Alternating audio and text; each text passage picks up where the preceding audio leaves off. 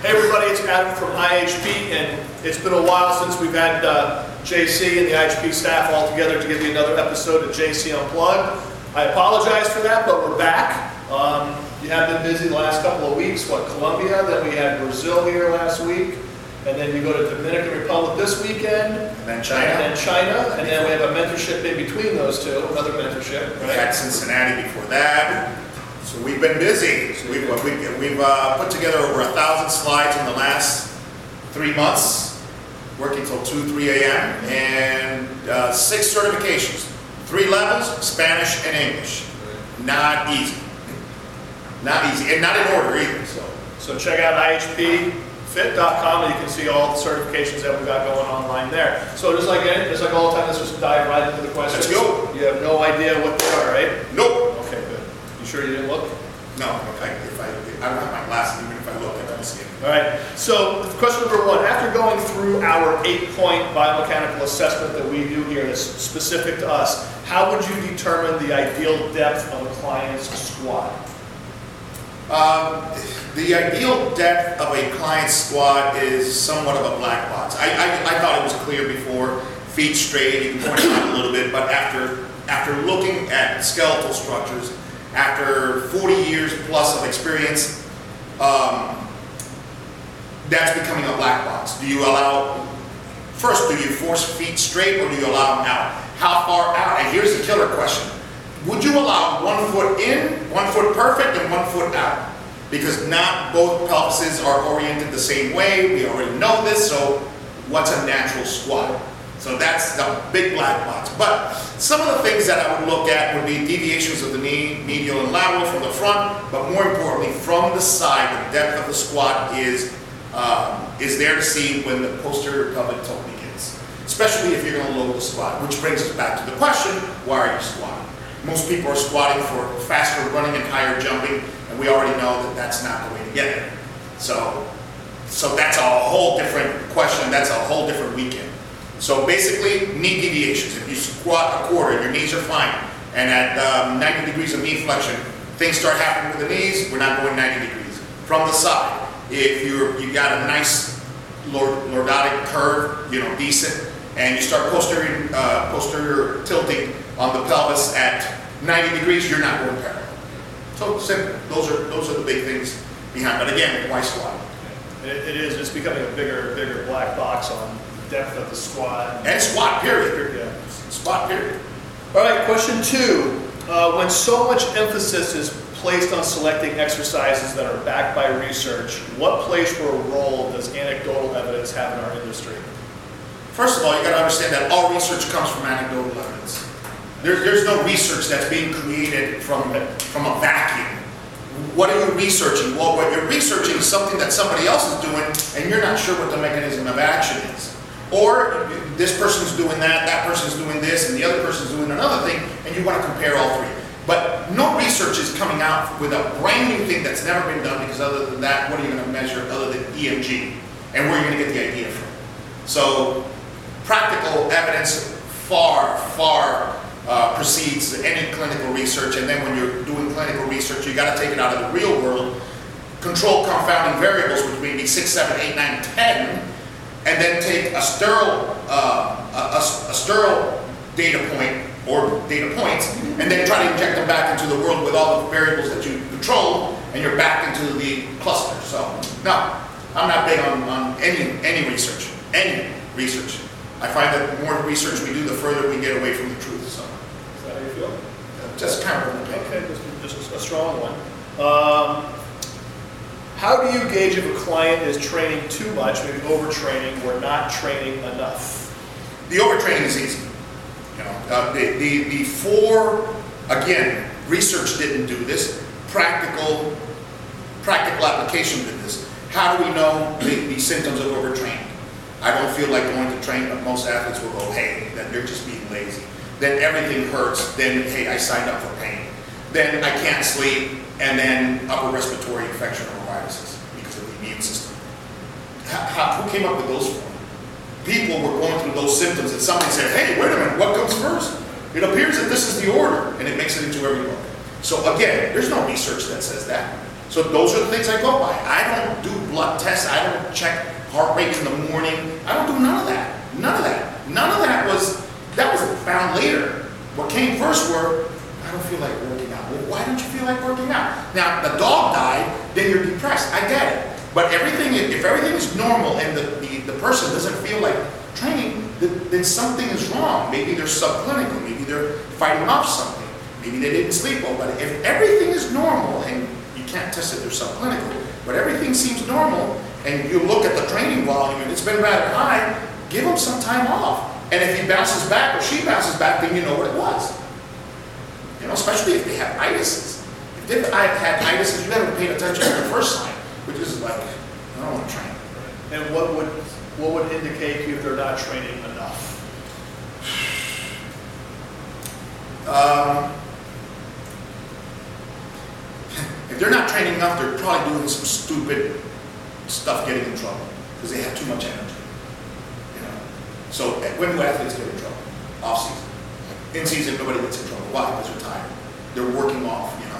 So yeah, that that's that's one thing. But more importantly, um, I haven't gotten there yet. I've never seen anybody that's not training enough. Unless it's obvious, un- unless they're like, I'm not doing anything, I'm getting ready for a marathon, I'm not doing anything, I'm training in the gym once a week and I'm running once a week.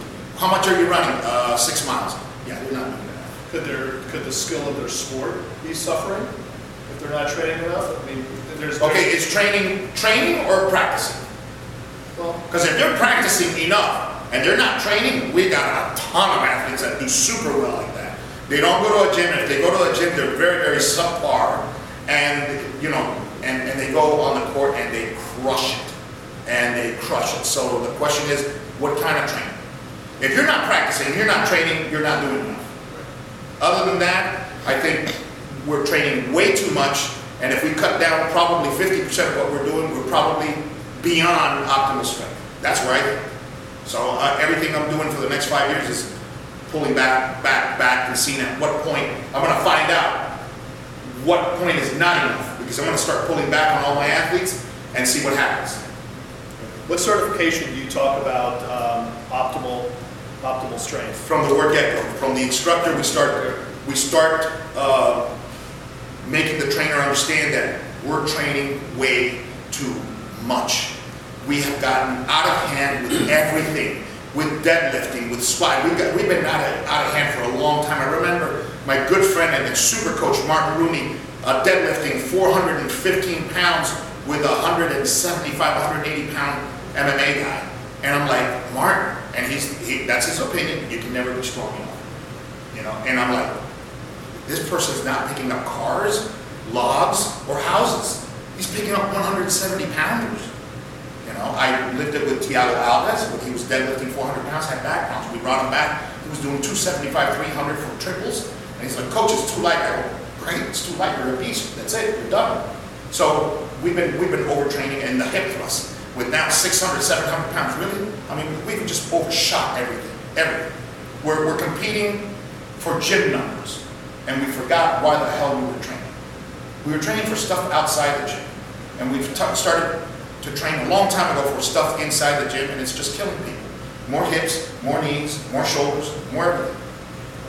Maybe we'll hear you talk about some of these things later. That's Um, your thoughts on the future of uh, personal and online, online training?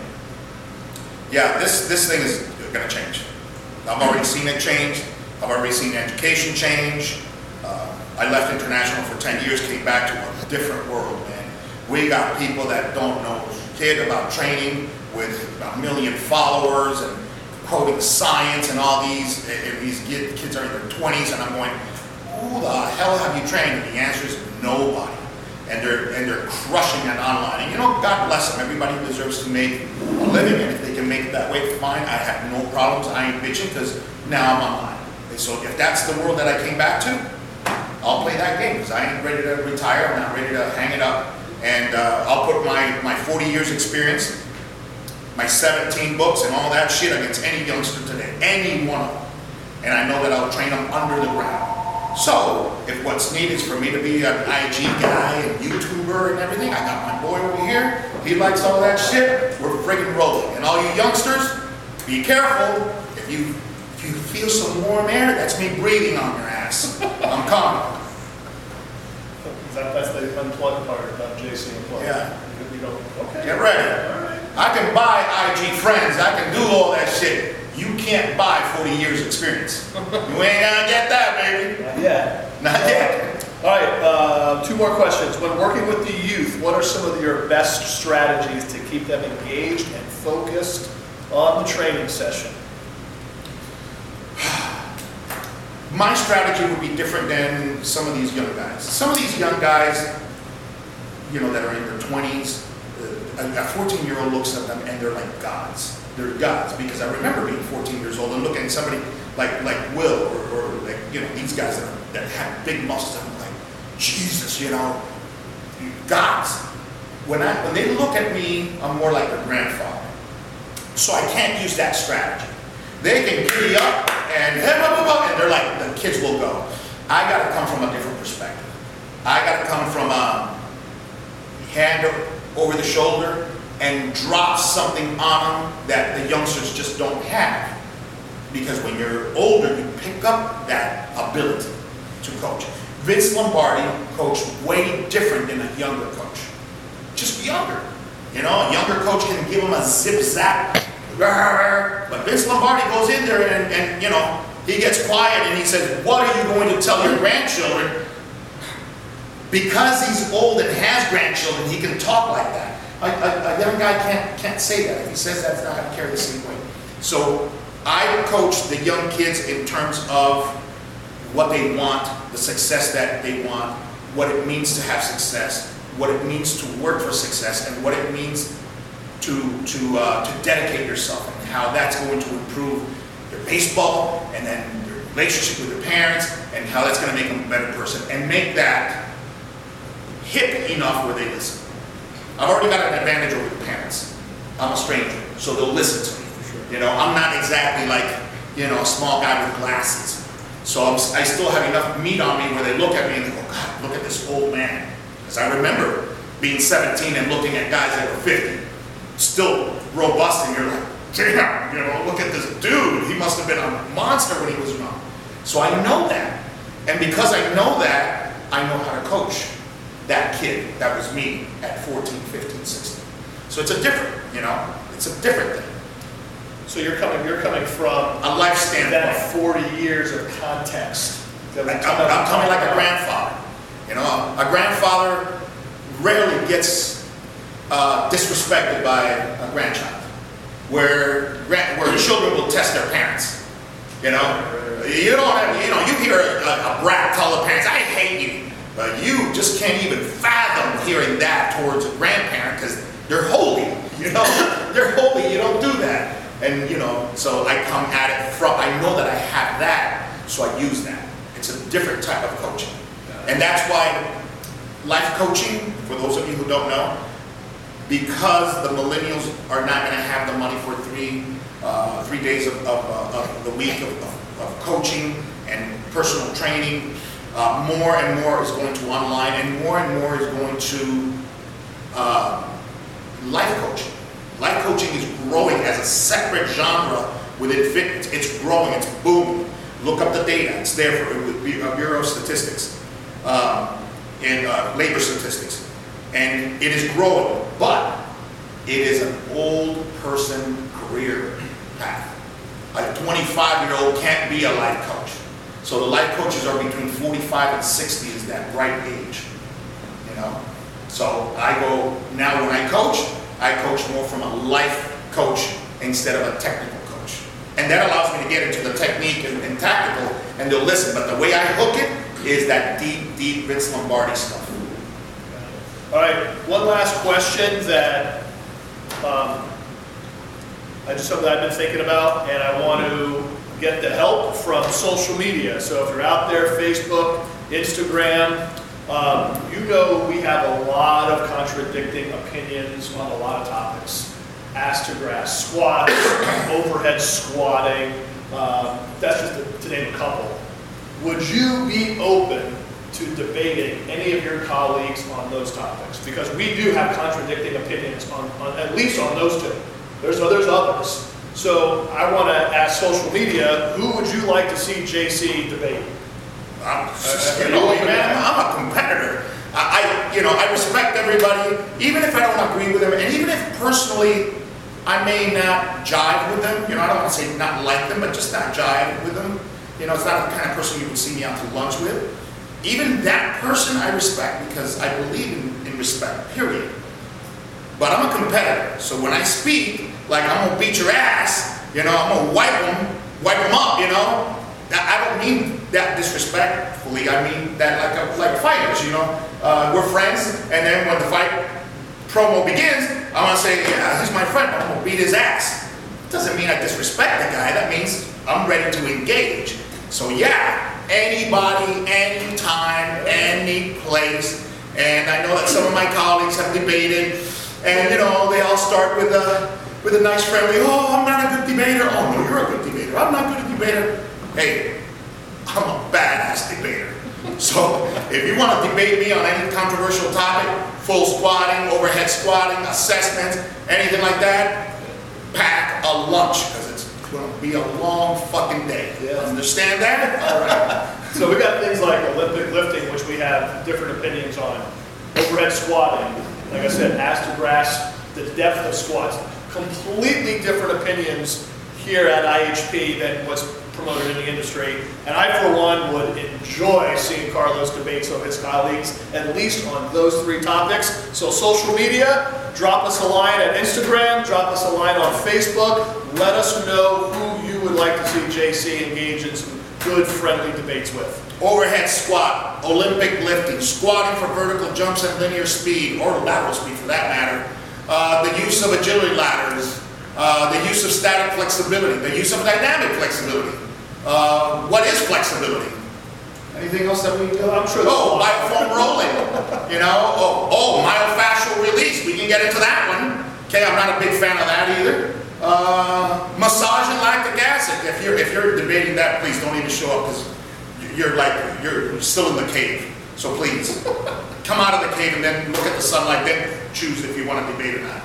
The existence of lactic acid and getting rid of that. Um, and stuff like that. VO2, the importance of VO2, the importance of aerobic base, you know, uh, running just to get a base for everybody. You want to debate all that? Bring it. All right, we're gonna look for your responses and see if we can make something happen. In the meantime, we'll see you guys in a couple of weeks for another JC Unplugged. Take care.